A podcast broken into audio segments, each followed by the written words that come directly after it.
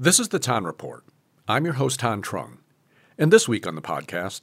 The Honorable Jeffrey Martin Landry will now receive the oath of office. I'm starting with the recent inauguration of Louisiana's 57th governor, Republican Jeff Landry. I, Jeffrey Martin Landry. Jeffrey Martin Landry. Do solemnly swear. Do solemnly swear. That I will support. Before he became governor, Landry was the Attorney General for Louisiana. He's a staunch conservative who MAGA Republicans can easily get behind. He's pro-guns, anti-woke, and backed by former President Donald Trump.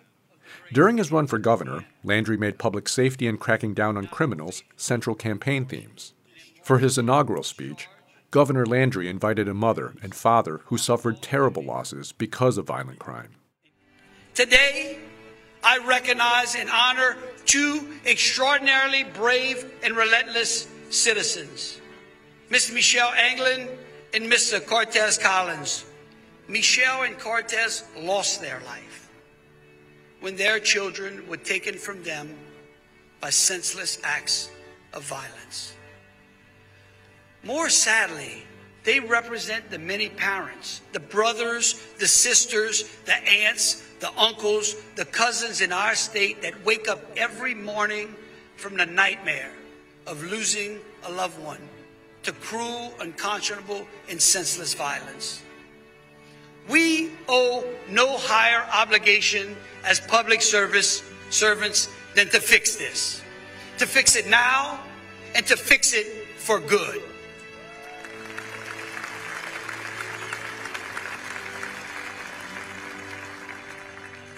To Michelle and Cortez, I say, may God rest his hand on your heart.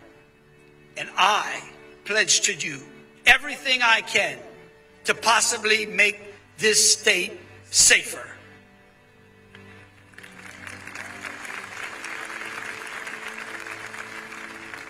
And to bring an end to the misguided, deadly tolerance for crime and criminals that plague us. While Landry isn't known for being a unifier, he wove in some calls for unity into his speech. The place is here, and the time is now, and the challenge is ours. But may we be mindful of the fact that how we carry out our public service is what shall separate politicians from statesmen. For our people did not send us here to quarrel over the senseless, the personal, the trivial, or the political. On paper, Governor Landry and state Republicans shouldn't have to quarrel with Democrats in advancing their plans and policies. We're moving into kind of a brand new world. We now have Republicans in full control of the state's political system, a new governor in the governor's mansion, Republicans holding sway over all statewide executive offices, and also now Republicans having supermajorities in both chambers of the legislature. So absolutely full control. They can pretty much do whatever they want without any assistance from the Democratic Party. That's Dr. Ed Chervenak. I'm a political scientist here at the University of New Orleans. I am also the director of the UNO Survey Research Center. Around this time last year, I sat down with Dr. Chervenak to get his thoughts on what the major political stories in Louisiana would be for 2023. Back then, he said it would be the governor's race. Landry won that race easily, earning more than 50% of the votes and avoiding a runoff in Louisiana's so-called jungle primary. Now that Landry is in the governor's mansion, I figured it'd be a good time to revisit Chervenak to see what may come from the Landry administration and a Republican-run state government. So I would expect certainly conservative Republican policies, some what we would call anti-woke legislation, LGBTQ legislation, anti-transgender for youth and children. I think we should expect some of this culture warrior type issues that we've seen in other states. And the governor kind of injected some of that in his speech, talking about education, that parents should drive education for kids, and teachers and perhaps school districts shouldn't be the ones setting the agenda for stuff that may be not appropriate for children. Right. I think so that they were alluding to the transgender issues that we've been hearing about. So this idea of parental freedom and basically having parental control over what the schools are teaching. You know, there's this idea that the schools are indoctrinating students, and so they want to basically pass legislation to get away from that. So I think the cultural issues would be there. The abortion issue seems to be pretty set in the state. I don't think there's going to be any changes. You know, I don't think there may be any exceptions added to the strict laws that are already there. So we'll probably see some of the cultural issues and pro-business regulation, low-tax type of environment in the effort to bring business here, because Louisiana lags behind the rest of the South. We see this, you know, other southern states are booming in population. Their economies are growing. You know, the only thing we're experiencing is a brain drain. I'm looking out at my class, and I know a number of these students are not going to be here in Louisiana. They're going to leave. They're going to go to Atlanta or Nashville. And so that's basically the main goal for the governor, is to stop that brain drain, bring business here, because people move to where the jobs are.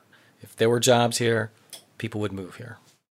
Because Landry didn't have to go into a runoff race, he and his transition team had extra time to plan. Within hours on his first day in office, the governor called for a special legislative session. One of the first things they do have to deal with is redistricting. They're being mandated by the court to create a second minority-majority district. That's the first thing that they're going to be taking care of. And then they said that they also want to hold a special session on crime. So we'll see what they want to do there, whether they want to basically reverse some of the reforms, criminal justice reforms that were put in place a couple of years ago. Those reforms were passed by the state legislature in 2017, with strong majorities from both parties. The Louisiana Justice Reinvestment Package, as those reforms came to be called, was aimed at reducing Louisiana's high prison population. It requested more investment in diversionary programs that could bring down rates of recidivism. According to the Pew Research Center, the state's prison population fell by 24% in the 5 years following the passage of those reforms. The main driver was a drop in the number of people, about 11,000, who were getting convicted for nonviolent crimes. But during that same time period, the number of people in Louisiana sent to prison for violent offenses increased by about 1,400. A special legislative session focused on public safety and crime is likely to be held next month. But even before Landry was inaugurated, he laid out some of his public safety goals. The city of New Orleans seems to figure prominently in those goals. Back in November, Landry came to New Orleans and held a news conference at the Superdome, which will be the site of the Super Bowl next year. When it comes to crime, Landry basically said New Orleans has to get its act together before the city appears on that worldwide stage. It's going to happen right here in this city in 13 months. And so the past statistics that have plagued this city cannot be in place when Super Bowl and kickoff time comes.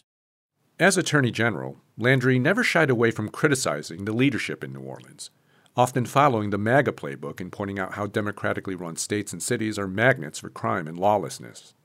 But as governor, Landry now has skin in the game. New Orleans is a key component of the state's economy, so its successes and setbacks require the attention of Louisiana's governor. At the Superdome, Landry pledged to give more manpower to a depleted New Orleans Police Department. It's been a steady erosion. The New Orleans Police Department have some great people there. The consent decree has completely eviscerated that department.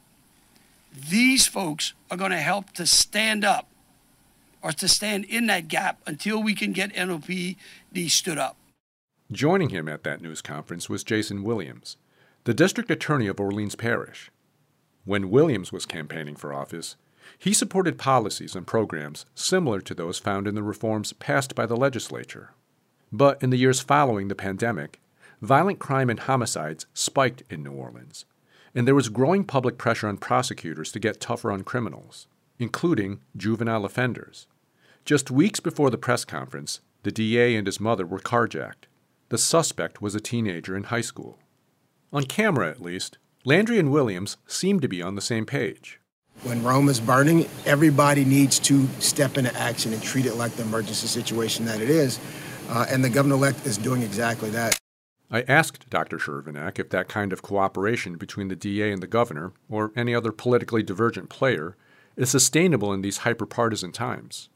You know, there's certainly the rhetoric during a campaign. You want to be tough on crime. We're going to put people away, right? And that this is what's going to solve crime. But once you get into governing, and you've got to work with other actors, you've got to work with the district attorneys, you've got to work with the state legislature. It's not so easy to, you know, issue these commands and say this is what we're going to do. So I suspect there'll be some compromise along the way in terms of what he wants to do. I know that he wants to put away the hardcore criminals, the people, you know, the people who shoot others, the people who murder others. Yes, some people do need to be incarcerated, put away. The question is what about the people who are involved in drugs, or they're involved in nonviolent crimes? What do you do with them? Do you put them away and then throw away the key, or you offer them some sort of alternative? It's easy to get caught up in saying, I'm going to be tough on crime. But, you know, we've been tough on crime, and we still have more crime, and we still have more people in prison. And so where's the balance? That's what you got to find. The optics of that, when he was here at the Superdome with Jason Williams, the district attorney of Orleans Parish, what did you think of that? I thought it was smart, certainly smart for the campaign, and I think it's good politics. I think cooperation will work better than confrontation. You can attract more flies with honey than you can with vinegar, I guess is the way you would put it. And he threw a lot of vinegar on New Orleans during the campaign. He was running for governor. But I assume that, you know, Jason Williams went along because he knows he has to go along. The state really has a lot of power and control over the city. The city is a municipal corporation created by the state, and so that gives the state the authority to tell the city what it can do and what it needs to do. And so, in essence, there was probably no real choice for Jason Williams but to meet with the governor, because he does want those resources, you know, that the governor can offer those resources that can beef up his office so that he can basically go out and prosecute crimes that they probably haven't been. Is it too much of a reach to say that there might be an opportunity for Jeff Landry in perhaps turning around the crime situation in New Orleans? Because, it's easy to use New Orleans as a punching bag for crime and murder rate zone and so forth. But now that he's in office, I feel like there could be an opportunity for him to work with New Orleans, because New Orleans, for better or worse, it's very much central to the economy of Louisiana. Yes, we are an economic driver for the state, and so that's one reason for him to be very concerned about the quality of life here in New Orleans. You know, New Orleans is a blue dot in a red state, so obviously you're dealing with Democratic officials down here. You know, I would assume there's probably going to be a carrot and stick approach that, you know, yeah, we're going to force you to do this, but we're going to offer you these resources to do this as well. So I don't think it's going to be all or, you know, one thing or all another. I think it's going to be because it has to be a combination of things. This is a very complex generational problem. This is, you know, been around for decades. And it's not going to be fixed overnight, and no one solution is going to fix it. And so this does offer him the opportunity. I think, you know, he's going to take this on as a task and say, look, if I can turn New Orleans around and fix the problem here, right, you know, we can fix this anywhere. And here's the solutions, right? Here's what our experts did, and here are the policies we promoted, and here are the solutions we offered. And so that would boost his political capital if he were able to do that. Crime is just one issue. Another issue that arguably affects a greater number of people in the state is the cost of insurance. Following disasters like Hurricanes Laura and Ida, dozens of insurance providers have folded or stopped writing policies in Louisiana. As a result, many homeowners have seen their premiums for property and flood insurance soar. It's unclear how the governor can change that, but if he can, that would be a political win money can't buy. Certainly, they have to deal with the insurance crisis. You know, insurance is just getting out of hand for many homeowners. Even, you know, my auto insurance went up 28% for no reason. I haven't been in any accidents or anything like that. It's just gone up. And so that needs to be dealt with, because people are either going to have to go without insurance or they're going to have to leave the state. Can a governor affect any of that? That's a good question. I think, you know, Tim Temple, who was recently elected insurance commissioner, has basically said that he would like to kind of deregulate the process to bring in more companies and offer more competition, with the thinking that that might lower premiums. But we'll have to wait and see. The other thing they can do is deal with the federal government in terms of reducing premiums for flood insurance. There's maybe some things they can do on the margins. Governor Landry inherits a much different financial situation than his Democratic predecessor, John Bel Edwards. 8 years ago, when Edwards was coming into office, the state's budget was in a hole more than $2 billion deep. By the time Edwards left office, the state budget had an estimated surplus of $330 million. You know, one of the big questions is what they're going to do with the tax code. You know, what does he want to do with that money? Does he want to invest it, say, in infrastructure? Does he want to invest in education? Or does he want to invest it somewhere else? Or does he want to cut taxes and give that money back to constituents? Is it an opportunity or is it a risk that you're looking at a situation that you're inheriting a budget surplus? When Bobby Jindal came in and we had the Stelly Plan in place and the state was doing fairly well financially and had some surplus, and he did away with the Stelly Plan and we went into deficit, and he had all these kind of budget tricks that he was trying to employ, using one-time money to basically balance the budget over several years. You know, the fear is that Jeffrey Landry might do that, but I think he might have learned from that example of what not to do. Certainly, you've got to be concerned about rainy day funds. We could be hit by another natural disaster, all right? All of a sudden, if you've given all that money away in a tax cut, that money's not there now to help reinvest in the state and rebuild. So I think he needs to be careful. Spend the money in a way that you think will improve the infrastructure, improve education to attract business here. It's really hard to say. So I'm hoping that he doesn't squander it like Bobby Jindal did when he first came in the office. But he certainly inherits a good situation. Yes, he does. He inherits a very good situation. It's much different than John Bel Edwards did 8 years ago. The former governor was sort of a political unicorn. He managed to win 2 elections in a region of the country that is solidly Republican. During his 2 terms, he was the lone Democratic governor in the Deep South. In addition to turning around the state's budget problems, Edwards also expanded Medicaid, and Louisiana's unemployment rate fell to historic lows. All of that while working with a legislature controlled by the GOP. Now with Landry in office, practically every aspect of state government is under Republican influence. But Chervenak says that doesn't guarantee smooth sailing. Post-election, you typically have this era of good feelings. A grace period. Yes, a honeymoon period, right? And so I think that's where we are right now. The House leader did offer Democrats a couple of committee chairmanships, so as a means of outreach to the opposition party, which is a good sign. But when priorities are set and decisions are being made, that's when divisions will begin to arise. And so we'll have to see where those divisions are.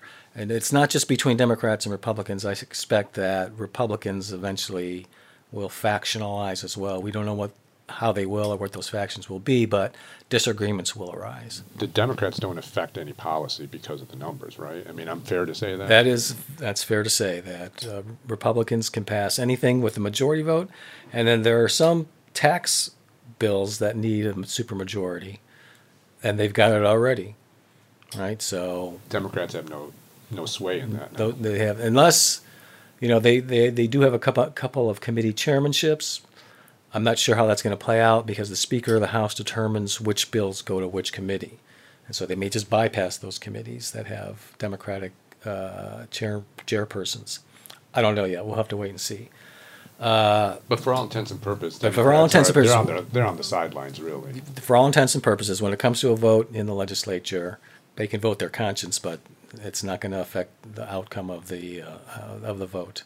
If Republicans are united, and, that'll be the job of the leadership, House leadership, Senate leadership, and also the governor. If Republicans are united, that Democrats are basically on the sidelines. In the run-up to last year's elections, Dr. Chervenak described Louisiana's Democratic Party as being lost in the wilderness. Since then, it seems the party has gotten deeper in the woods. Their candidate against Landry in the gubernatorial race barely got 26% of the vote, compared to Landry's 52%. In his concession speech, Sean Wilson urged his supporters to look to the future. Don't give up on Louisiana. Don't give up on this great state, because we've got a lot more ahead of us, and it's up to each and every one of us to show up and vote and make a difference when that time comes. But when it came time to turn out the vote for that election, Democrats had a poor showing. In a deeply Democratic city like New Orleans, voter turnout was around 15%. Granted, overall turnout was low for the election, just 36%. But in the wake of that loss, there's been significant infighting among Louisiana Democrats. You said Democrats are deep in the woods, lost. The party itself, a lot of the members within the Democratic Party in Louisiana have called for Katie Bernhardt, the chairman of the Democratic Party, to step down because of what happened with the latest election. What happens from here? I mean, it seems like it's in total disarray. I'd say at this point it is in total disarray. I think they need a complete overhaul of leadership in the state Democratic Party, and that with new blood will come new ideas, the ability to find talented individuals they think can run for office and run as a Democrat and appeal to voters, because that's one of the jobs of the state party, is to make sure you get people registered, attract talented individuals to run for office, raise money for those individuals. I think that the national party just threw up its hands and said, we're not giving any money to this, Louisiana Democratic Party, because obviously you guys don't have your act together. And of course that resulted in them being crushed in the governor's race. Landry's getting 52% of the vote. His Democratic opponent only got 26% of the vote. Wilson. Yeah. Democratic turnout was just deplorable. Democrats don't seem to have any real candidates on the horizon that can appeal to the electorate here in Louisiana. We're seeing a big decrease in Democratic registration, an increase in Republican registration. We're almost to the point where Republicans are going to outnumber the Democrats in terms of registration. That'll be a first in the state's history. I find that surprising. I feel like that should be already, but... Well, because a lot of people are... When people don't necessarily shift from one party to another, party's kind of an extension of your ego and part of who you are. And so they'll move to the independent status, right? And then I'm not a Democrat anymore, I'm an independent. And there's a sizable independent and that's population the fastest growing, in Louisiana. Yeah, so that's the fastest growing category. So they're moving into independent status. And then after voting Republican a number of times, they may decide, I'm going to register and not just identify and vote as a Republican, but register as a Republican. There's not a real lot of party switching per se. It's more of moving into independent status as a halfway house. So let me get that clear, though. So oddly, in a ruby red state like Louisiana, there actually is still more registered Democrats than there are registered Republicans. But we still have a high population of independents. Yes, because we call them the legacy Democrats, that they've just been Democrat their whole life. They're voting Republican, right? But there's no need for them to change their registration because we operate under that open primary, and anyone can participate, and you can vote for whoever you want. Now there is talk about the governor's talking about moving to closed primaries. Well, then if those Democrats wanted to vote for Republican candidates, they would then have to change their registration from Democrat to Republican, because otherwise. And of course, it depends on what the state legislature says. If they want to move to closed primaries, do they allow independents to participate in those primaries, or do they leave it up to the parties to decide whether they allow independents to participate in their primaries? So, there's lots of variation when it comes to primaries. But so we still have some legacy Democrats there, but it's like this, and it's just slowly moving to where we will see the number of Republicans outnumber the number of Democrats. 30 years ago, it was actually Democrats who dominated Louisiana politics. In 1991, there was only one Republican who held a statewide office. It's a different Democratic Party today than it was then. Back then, it was a much more, I guess what we would call blue dog conservative Democrat that could win office here in the South and Louisiana. They have since switched to the Republican Party, and any of those liberal Republicans have switched to the Democratic Party. So we've seen what this ideological sorting in the parties. If you're a conservative, you're a Republican. If you're a liberal, you're a Democrat. There used to be this ideological diversity in the parties that just doesn't exist anymore. So you could have conservative Democrats and liberal Democrats in the same party, but today that just doesn't seem to be the case. John Bel Edwards he's your archetype Democrat who can do well in a Republican state. Would you call him a blue dog? I would call him a blue dog, yes, absolutely. Somewhat liberal on economic issues, somewhat conservative on cultural issues. He's anti-abortion, he's pro-gun, but he's also anti-death penalty, right? He's he's pro increased minimum wage. So, and he had fairly good approval ratings too, yes, during his terms. Yes, I think the last time we did it, I think he was at 40% approval, 40% disapproval, 20% said they didn't know. So those aren't great numbers, but they're not terrible numbers. They're not Bobby Jindal numbers. So John Bel Edwards is your archetype for a Democrat, but for the progressives, Democrats, they're not very happy with that model because of his stance on abortion and on gun rights. It's a volatile mix. To gain any ground in Louisiana, Chervenak says Democrats will likely have to reach out to communities and populations they've typically bypassed. One thing that Democrats need to do is appeal to the kind of non-college educated working class folks. It seems that, you know, Donald Trump is kind of transform the Republican Party into this populist party. And Louisiana has a large non-college educated population. And so Republicans are making much better appeal to those folks than Democrats are. And so Democrats, they need to talk to those folks in the rural areas, not just in the urban areas. So that's why they need to travel out to these folks, go to meetings, present themselves. Yeah, I'm a Democrat. This is what we can offer you. This is what we represent. It's going to have to be real grassroots, like basically starting over again, just like the Republicans had to when the Democrats completely dominated the state. They were out in the wilderness. And then basically they attached themselves to Ronald Reagan. And then basically Reagan made the appeal to Southerners that, you know, it was okay to be a Republican. It was okay to leave the Democratic Party because the Democratic Party had left you. So for Republicans, it was more of a top-down process. Start at the presidential level and then work your way down to the state level. For the Democrats, for them, it's probably going to have to be a grassroots level and then work their way up. They can't stop anything in the legislature. The only thing they've got going for them now is the construction of the second minority majority district, which will more than likely elect a Democrat. So we'll go from 5 Republicans and 1 Democrat in our congressional elections to 4 Republicans and 2 Democrats. And it actually impacts national politics more than it impacts state politics because of the very thin margins that Republicans have in Congress right now. So they're going to lose a seat, and Democrats are going to pick up a seat. So that's where that's having an impact. While Louisiana Democrats try to find their way out of the woods, Governor Landry and the Republican-run legislature can operate without much opposition. And at least for the next 4 years, Landry and the GOP will own the wins and losses in Louisiana. Yeah, you can't point fingers anywhere else and say, oh, we weren't able to get it done because these folks got in our way or blocked our proposals. The governor has to take responsibility, and of course, he gets the gravy if he does good, and he gets the grief if he doesn't. So it works both ways. In New Orleans, I'm Tan Trung for WWL Radio.